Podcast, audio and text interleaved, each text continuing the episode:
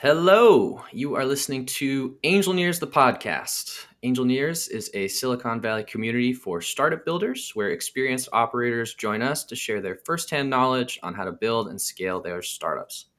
I'm your host, Oleg Kujakov, and our guest today is Jay Rudman, CEO of TopStep, a financial technology firm based in Chicago that evaluates day traders' performance in real time simulated accounts. Jay is an experienced and successful leader of five businesses, uh, four of which exited. Jay specializes in scaling businesses, team development, change management, and go to market strategies, and is a CEO mentor at the Junto Institute, is where startup leaders grow faster than their companies are growing. Today, we're going to talk about what transforms ordinary people into world class leaders. And before we get into that, Jay, welcome to the show. Well, thank you for having me. It's a pleasure. Yeah, excited to talk. Let's get started. We always like to learn about our guests before we get into the meat of the conversation.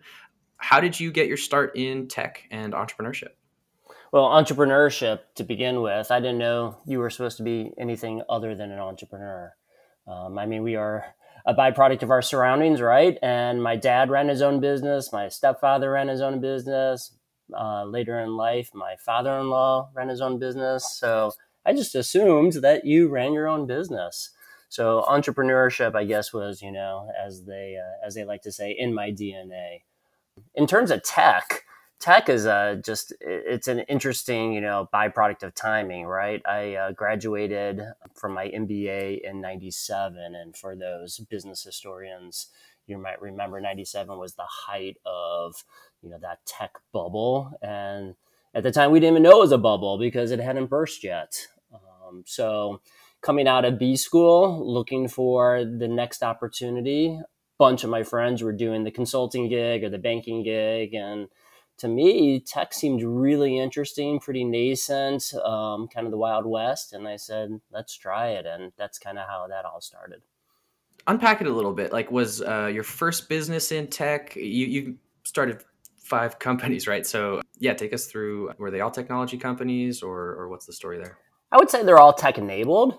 Um, and so this is going to be uh, almost comical if I go all the way back to 97 when I started. Um, I was part of a, a, founding team, and it was a carve out of a larger Fortune 500 organization who was saying, hmm, this internet thing seems like it's going to be here in the future. Let's figure out a tech strategy.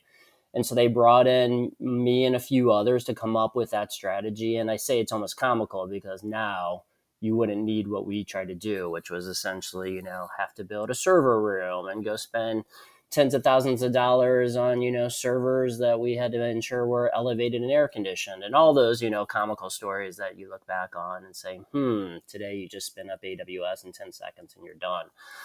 But, um, you know, tech strategy back then was generally e commerce.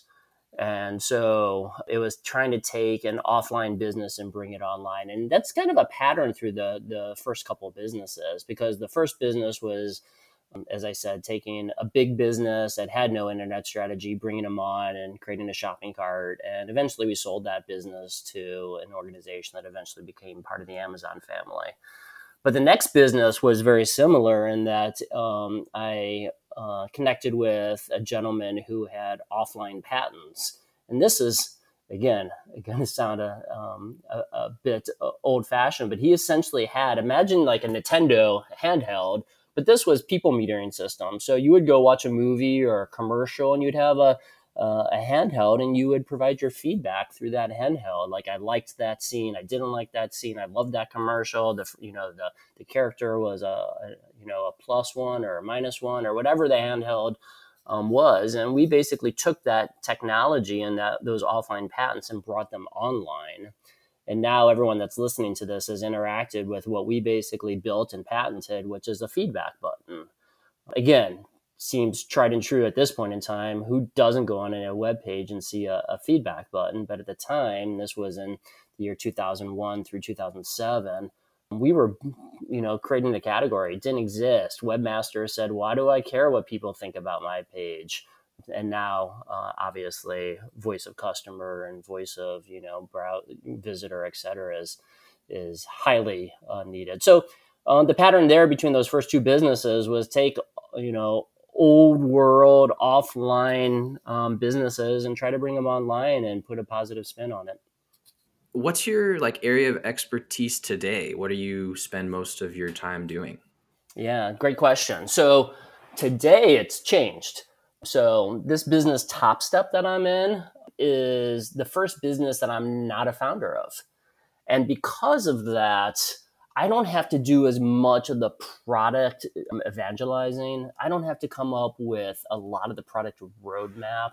Instead, what I was really brought in for at TopStep is to be the CEO. And to me, CEO is really about um, helping draft, you know, what that vision, mission, and values are for an organization being able to communicate that effectively to all constituents, be it them internally, externally. By external, they could be customers, they could be bankers, they could be investors, they could be, you know, M and A opportunities, whatever they might be. Um, so being able to articulate and communicate that very effectively, and then really doing two more things. One is assuring alliance against that vision, mission, and values by hiring really good people who understand it, who are rowing in that same you know direction, and are driving their teams towards those same concepts. And then lastly is really just I mean, we don't have a CFO in our business, but even if we did have a CFO in our business, it would kind of be like capital allocation, deciding where you want to make your bets um, because you kind of have that you know holistic perspective of the business and just continually doubling down on those bets that prove to be winning bets. And so to me, it's about you know creating that mission, vision, value, and the strategic plan, articulating it effectively, hiring the right team, and then just continually betting where appropriate. Can you tell us like what you what you're doing at TopStep? What, what's the elevator pitch for the company, and then maybe more specifically, like what you're asked to do coming in as CEO? Sure, absolutely. So, Top Steps is a really interesting business. It's in the trading space, um, and as I think you said in the lead in to this to this podcast, that we really help retail traders perfect their craft. And the way we do that, first of all, trading is super simple. Open up a Robinhood account or open up a TD Ameritrade account, put $10,000 in there, and away you go. That's how simple trading is. But to do it well and to make money at it, it's really, really, really hard.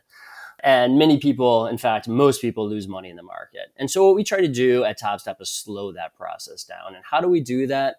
We put people into live market situations, but don't give them real money to lose. It's almost like playing Monopoly to learn how real estate works. So they're playing live markets against live data, but they're playing with monopoly money. And we basically suggest that they follow particular risk parameters. Don't lose this much money in any particular day, or try not to go on tilt, which basically means, you know, have the wrong uh, risk reward profile. And we'll provide that guidance. In addition, we'll tell people what winning the game is. We'll provide them a finish line. Just like every game, you need to know how to keep score. And so we'll say, hey, try to make this much money while adhering to these risk parameters that we've already stipulated. And by the way, if you can do all that, there's actually a reward at the end of this rainbow. And the reward there is, is that we take anyone that's in the game and they can adhere to the rules and cross that finish line. We graduate them from the, the game and give them real capital to trade in real markets. So essentially, the, the trader never has to put their own live capital into the markets. They can do, you play, um, excuse me, trade with Top Steps money. Yeah, uh, really interesting. So, like, once you graduate, you can play with Top Steps money. Yeah, one hundred percent, and that's what people really want. So the two big challenges that we're we're solving with Top Step is one is that there is a lack of education for traders. Too often, people jump into the markets without truly understanding the nuances with trading, and two is is the lack of capital. Um, and I'm talking about worldwide, not just in the U.S. I mean, we have traders in the Philippines and in Africa, and you name it. I think 160 different countries and at you know across the globe people want more access especially to us dollars to be able to trade bigger if they have something that they think is special in terms of how to profit in the markets. Next let's talk about how you work with startups. I, I believe you uh, you know you mentor startup ceos as part of you know what you do with the Junto Institute? Junto. Junto Tell us about it. How does that work? Uh, you mentor startup CEOs. Do, do, do these kind of opportunities find you, or do you like source them yourself? Yeah, great question. So I there's many um, wonderful organizations here in Chicago that I work with that kind of the ecosystem for entrepreneurs and trying to help people. It's the Junto Institute, it's 1871, it's Catapult, It's even uh, my alma mater, which is University of Chicago. They have the Polsky Center for Entrepreneurship. So I work with all of those in all sorts of different capacities. And the origin origin story here is, as I mentioned, back in '97 uh, when I wanted to get into uh, the internet, uh, I went to. And this is going to sound disparaging, and it's not intended to. I went to my career services and basically said, I want to do the internet. And their jaw dropped because they really didn't know how to support the entrepreneur nowadays they do an amazing job. The the the tables have turned completely. But at the time again if you weren't didn't want to be a consultant or a banker they didn't have the support network for you. And so i always remembered that and said you know one day i want to be able to give back and help people you know lay foundation to to understand how to to enter entrepreneurship and how to enter the the internet world. And so that's why I do give back, and I give back as um, as frequently as possible. And typically, what happens is the, these institutions, these uh, you know, these organizations are eager for anyone to give their time. So as soon as you put your as soon as you put your name on their list or raise your hand by any capacity, uh, your email starts to blow up, and so you start to have to uh, understand where you want to um, provide assistance, what the good match is between those organizations and what you can bring. And so filling the pipeline is not a problem. It's really trying to find the right match. And quite often it's not a good match because, you know, either there's not a lot of domain expertise, there's a reticence on the entrepreneur side to actually learn from others. It's kind of like therapy. You have to basically, uh, you know, open yourself up to help, and not everyone's ready for that um, and there's probably, you know, a dozen other reasons why it might not be the right fit. But when it's the right fit, it's it's a wonderful conversation to have. How does the matchmaking work? Like, do you get set up with somebody? Do they find you? What's how does that work?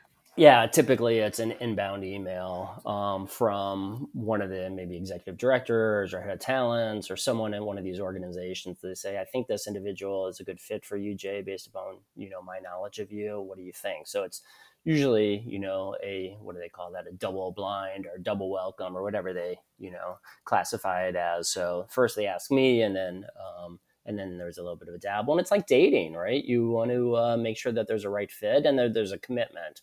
Um, I will say I'm a stickler. Like I am not going to go partially in. I'm going to go all in. So what that means is, as someone who wants to work with me in a you know pro bono situation, of course, I'm not charging anyone for these, but uh, there's a commitment. There's you know scheduled meetings. There's an agenda. There's a format to the conversation. There's follow ups. There's accountability. Like there's a commitment here, and if you're not committed to it, that's perfectly acceptable. It just won't work for the way I operate. How how structured are these? Do you kind of have like a contract, or it sounds pretty formal, right?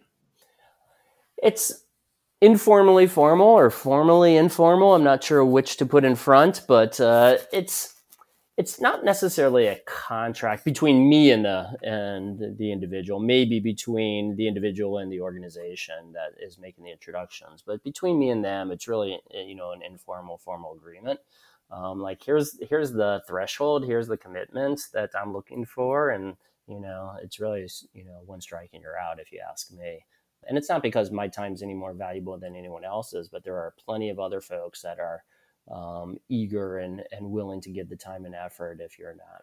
How long do you typically like spend with these startups and and what's kind of the expectation from both sides? Each session or Overall, yeah, start to finish. Well, I'll give you a, an example. I always find that uh, specific examples work well. Um, there's one I've been working with for probably three years.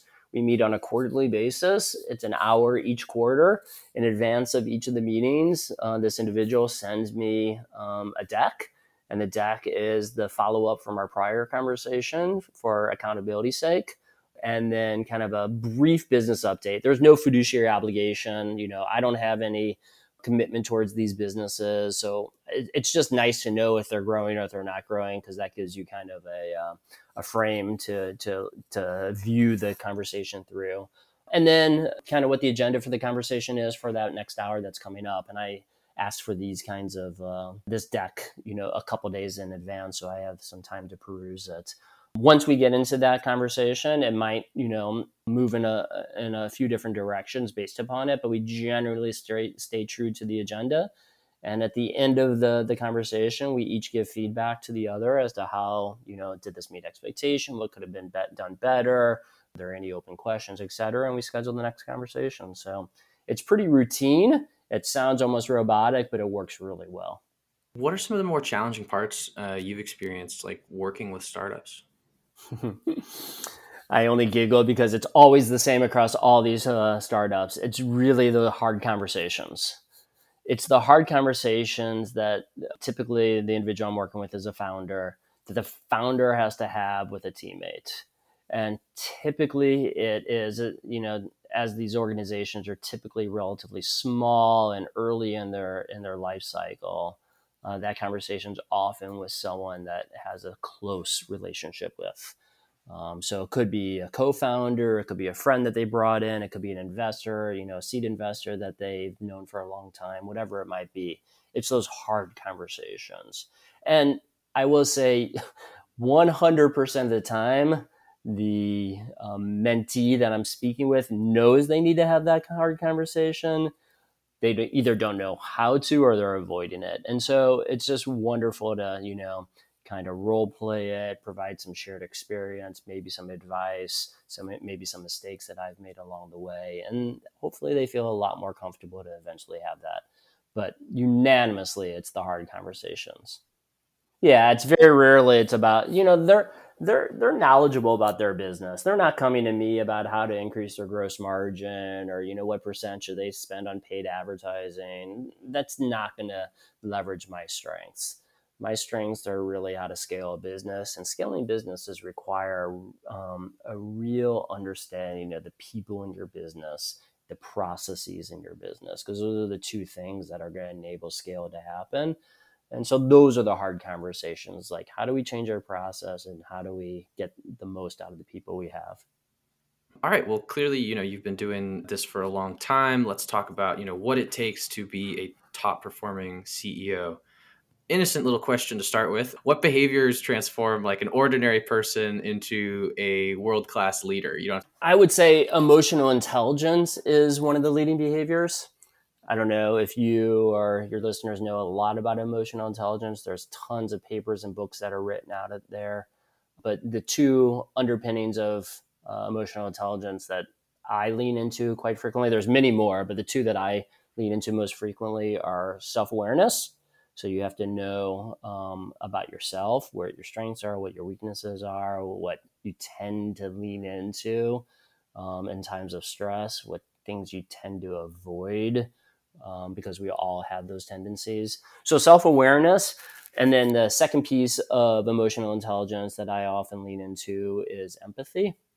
So you have to appreciate what the individual on the other side of the table is thinking, feeling, um, experiencing, etc. And 10 out of 10 times, your belief systems about the individual on the other side are incorrect. So you really have to ask the questions like, you know tell me what you're thinking right now. Tell me what you're feeling. You know tell me your concerns. What are you afraid of? What are you excited about? Like you really have to probe and ask tons of questions. And i'm sure that's pretty consistent with any and every ceo out there. You quickly learn that questions are infinitely more valuable than uh, than answers.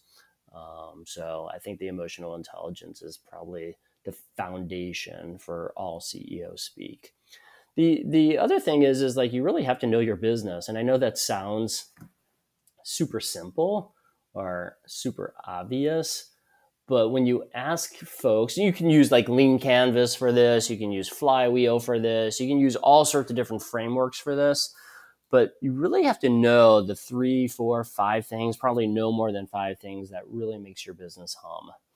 And it's those things like the the underpinnings of your business is so critical and so essential because if you don't know those and you don't lean into those frequently, then you're going to go astray.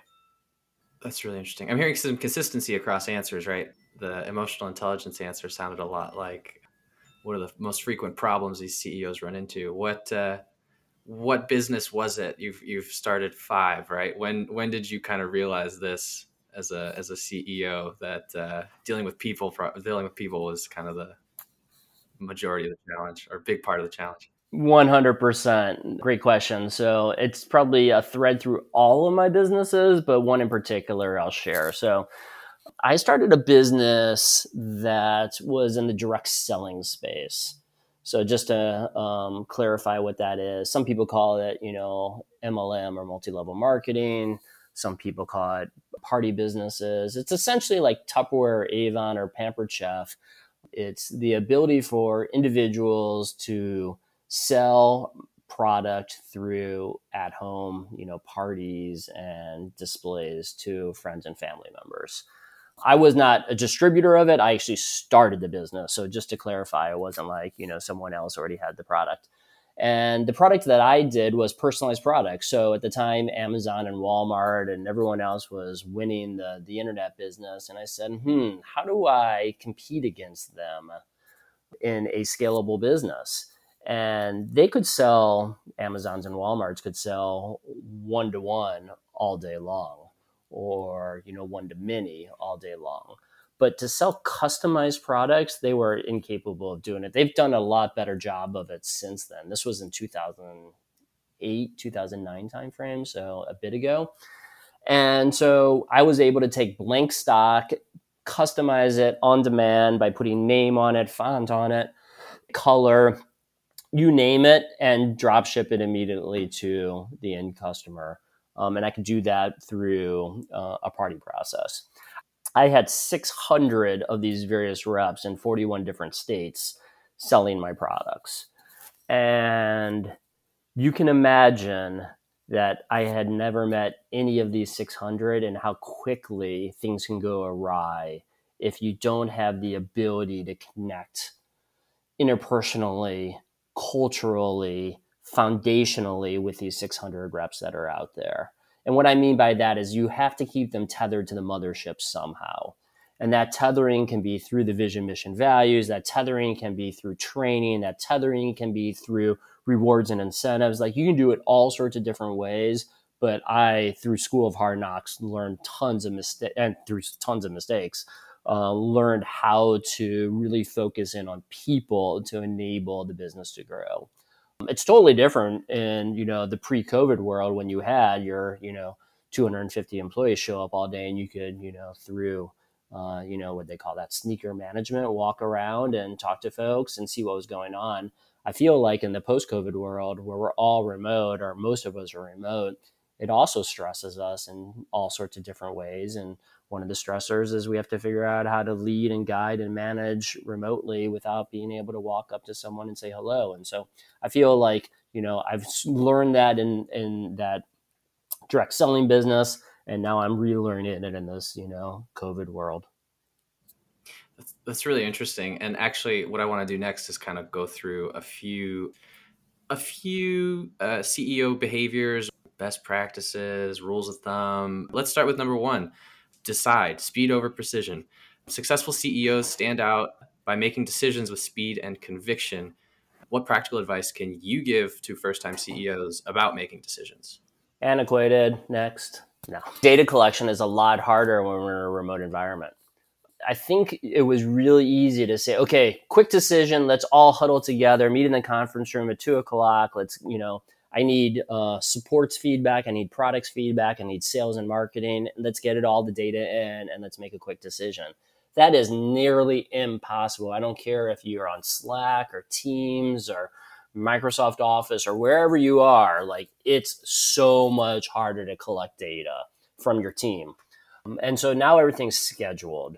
And so you put time on the calendar, and the first available time is, you know, um, either tomorrow's stand up if you're lucky, or it's you know a week from Thursday if you're lucky. So I think speed is really hard in this uh, COVID world. Not impossible, just much it's much more intentional. You have to be a lot um, more i don't know scheduled about it. So i don't know if speed wins in this game. I really think execution wins um, because I, i've always believed execution wins but even more so now. Talk about the importance of triaging decisions yeah, big believer. Um, empowerment is a value at Top Step. Um, I'm a big believer in it. I'm a big believer in it for a number of reasons. One is you're going to get a better result because the individual that you're empowering is largely closer to the information than you are. And it's probably more nuanced in understanding what the problem is. Um, and secondly, is it's going to retain individuals. Um, we know how hard keeping people during this mass resignation that's out there right now. It's impossible. And the reason people stay is they want to be part of a winning team, they believe in the vision and mission, but they also want to continue to grow professionally. And empowerment enables them to do so because you're they're constantly climbing the next rung of the ladder um, because you're giving them the space to do so. So I think you get a better outcome, and I think you basically retain your your best employees. How about postmortems? Is looking back on past decisions a valuable exercise? 100%. We do that with great regularity at Top Step. Um, I know that it's part of the agile um, process, and our tech and product team do it, but we basically have taken the idea and spread it across the organization. So it's not just sitting within the the agile world. Um, our marketing team also works in sprints. I don't know how many other organizations has marketing team sprints, but we do, and they do retros at the end of every single one of their sprints. And then even at the leadership team, we do two large retros amongst the senior leaders, uh, as I said, twice a year, um, looking back at the previous six months and start talk about what uh, we need to do better at, what we need to continue to do, and what we need to stop doing. So we do a start, stop, continue methodology. Um, and I think it's so opening or eye opening, excuse me. And we actually keep a list of them. Uh, so we're always reverting back to what did we say in 2019? What did we say in 2020? So we're not recreating the same mistakes over and over and over again. Okay, let's move to uh, kind of the next advice or philosophy. It's it, it's engage for impact, and this kind of relates to you know the emotional intelligence piece that you said is required for CEOs. CEOs have to be masters of relationships and influence in those relationships. They work with you know lots of stakeholders, including customers, employees, investors, their board, and other co-founders. How do the top CEOs like orchestrate their relationships with these stakeholders to kind of drive results? There's so many different ways to approach this question. I'll try to uh, keep it relatively simple, but what I what I try to do is try to provide clarity of uh, communication. Um, so, independent of who I'm speaking to, I have to have consistency of message. So, with my team, with my board, be it advisory board or board of directors or whatever else it might be, with my bankers, wh- whomever it might be, I need to be consistent. And the way I am consistent in it is that I have my strategic plan, which is my three to five year plan. I have my operating plan, which is my one year plan. And then nested within the operating plan are my company priorities and my key results. So the company priorities are the smart goals that I'm trying to uh, drive towards, and by smart, you know, specific, measurable, actionable, etc. And the key results are the outcomes of those, the metrics that will flow out of the company priorities. And I think about that framework or that paradigm all the time when I'm talking to whomever I'm talking to so I can stay consistent. So when my board asks me about why or what or how, I can bake it back into, well, if you recall, our company priority for this year is the following, and we are measuring it in this way, and we are tracking towards that as seen in this graph. And that conversation is exactly the same with my team, and that conversation is exactly the same with you know a prospective candidate, whatever it might be. And so, you know, too many stories causes too much confusion which causes you to spin uncontrollably and lose you know the audience. So if i can stay consistent to what i know and what i've already communicated regardless of the audience um, it seems to work pretty effectively. Do you do anything else uh, when it comes to like being reliable and consistent? Like what, what kind of uh, what kind of behaviors do you do to to kind of maintain those uh... yeah well to me it's all about modeling appropriate behavior because everyone in the organization is looking at everything you do. You are in a fishbowl. And to some people, that terrifies them. And to me, it energizes me. And what I mean by that is, is I know that if I do things well, it will, you know, waterfall and permeate throughout the business. And so, yes, you're always on, but yes, you always have the ability to drive the business towards, you know, um, better outcomes by always being on. Um, and again, I find that invigorating because I, you know, I try to show up in meetings at time. I try to create agendas. I try to follow up and hold people accountable. I try to hold my weekly uh, one-on-ones. I try to hold my monthly one-on-ones. I try to follow the formats associated with both of those. I try to use the same language that you know I'm speaking over and over and over again, so that language um, permeates. I believe culture is the foundation from which you know the foundation on which all business is built on and foundation is that mission vision that i spoke of earlier but it's basically the values the language and those behaviors and that behavior that modeling is so important because that's how humans learn. I mean when you're a newborn the only way you learn is not from your um, you know your mom and dad uh, you know beating facts into your head. You're watching and you're learning and that's how you learn as a child and that's how you learn as an adult. So um, short answer is modeling is critical and you got to do it as the leader of the organization can you talk more about what makes a great culture in a company yeah i think culture is based upon you know as i said values language behaviors. Like, I think if you do all three of those things, you will get a culture. Will it be a great culture? I hope so, but it will definitely be a culture that everyone kind of abides by. Um, and that's what you're really looking for. You know, you have too many teammates doing too many things all the time for you to watch. And I'm not suggesting you should micromanage, and I'm not even suggesting that there are rogue employees out there. But culture is what keep people tethered to the business. And if you can basically say, hey, you know what? This is how we operate. This is our OS. This is our values. This is, you know, the lens we look at life and our business through. And this is the language we use. Um, I mean, I'm not speaking about, you know, French versus English. I'm talking about, you know, uh, we use company priorities. We use key results. We talk about operating plans. We talk about on track, off track. We talk about, you know, whatever language you use is if it's consistent people start to understand what you're driving towards and then you know those behaviors that i already spoke of i'm wondering what do you do when you're kind of outside of your comfort zone tech startups they they need ceos who can adapt what do you do when you find yourself in like uncharted waters that are uh, beyond the boundaries of your own knowledge or competencies right? I hope I'm doing that every day, right? I hope I'm challenging myself every day because that's really how you professionally and personally grow and the business will grow. The way I do it is, you know, I really try to work with a large network, mostly in Chicago, but kind of across the, the country. And that can be everyone from formal advisory board that I have at TopStep.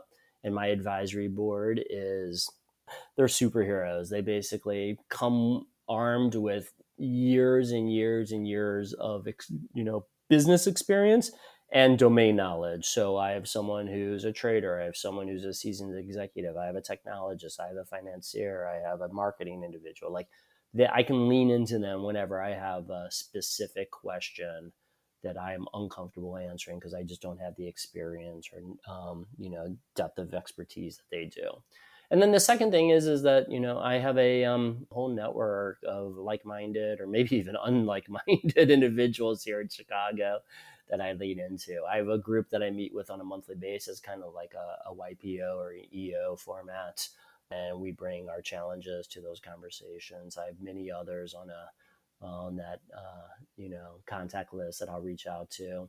I've even tried breakfast, folks. It's a little harder in the COVID world, but it's like you know what I haven't talked to you in a while. I got this problem. Can we meet for breakfast? And if you buy someone breakfast, it's remarkable how frequently people show up and they basically know that for the next 60 minutes, you know, we have each other's undivided attention.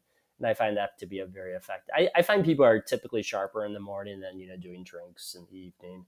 Drinks typically um, degenerate into something else, and I just find breakfast to be a very effective uh, way to kind of tap into other people's knowledge.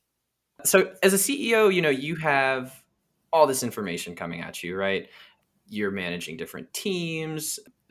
They all have their own unique, you know, problems and uh, things they're working on. So I imagine it's it's tough to kind of keep track of everything when you're when you're when you have everything to keep track of. A wealth of information creates a poverty of attention. How do you handle like the cognitive overload of running a business and basically being responsible for more than you can understand? Right. I think the first thing, and it's a great question because it happens to all of us. I think the first thing is you have to get over the misconception, probably in your own mind, that you have to know it all.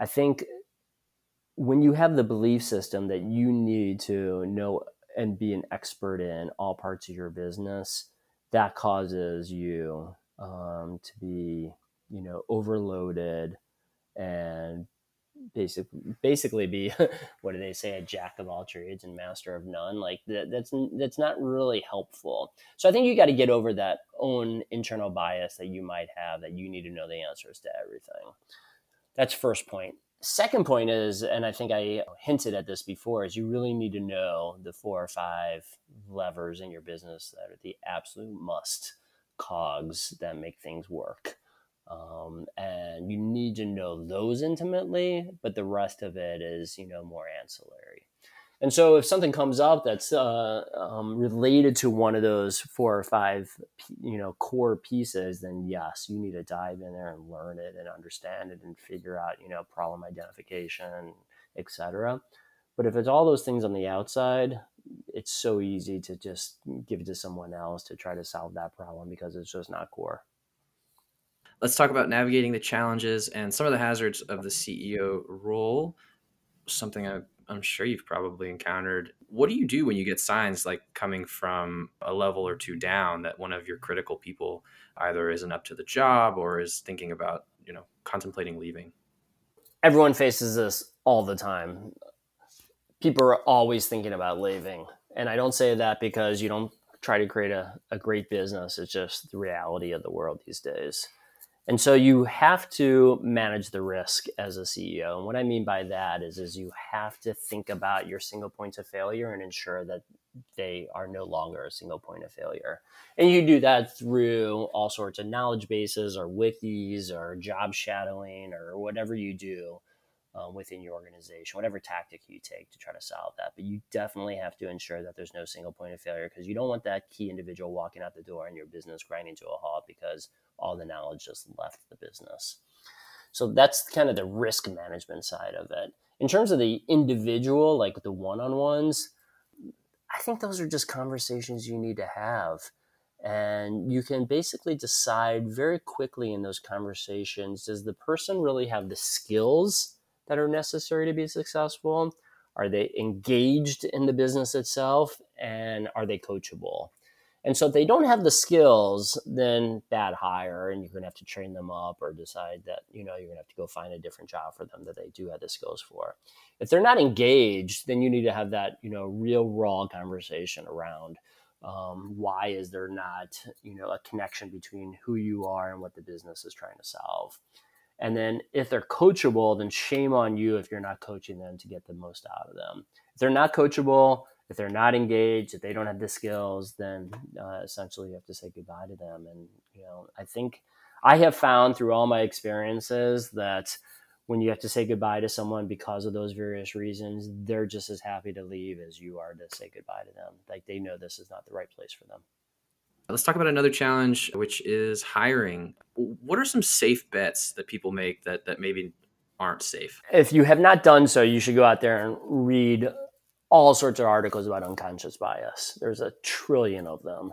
Uh, there's a trillion of articles and there's a trillion of unconscious biases. So you should certainly try to make your hiring process as objective as possible. We've done that by having multiple people in interviews. So it's never just a one on one, it's at least two uh, top steppers in every interview. We've created a scorecard Um, so it's not just objective. We have a um, list of questions that is asked of all candidates that are, you know, not unique to that specific role, so we can compare and contrast. Like you have to try to make it as objective as possible because otherwise you're going to have all sorts of affinity biases and confirmation biases and you name it and you don't even realize it but we're all human and it's out there um, so i think the the safe bet is to try to make it as as possible um, because otherwise you're gonna you're gonna make some uh, subconscious mistakes and and we're all prone to it.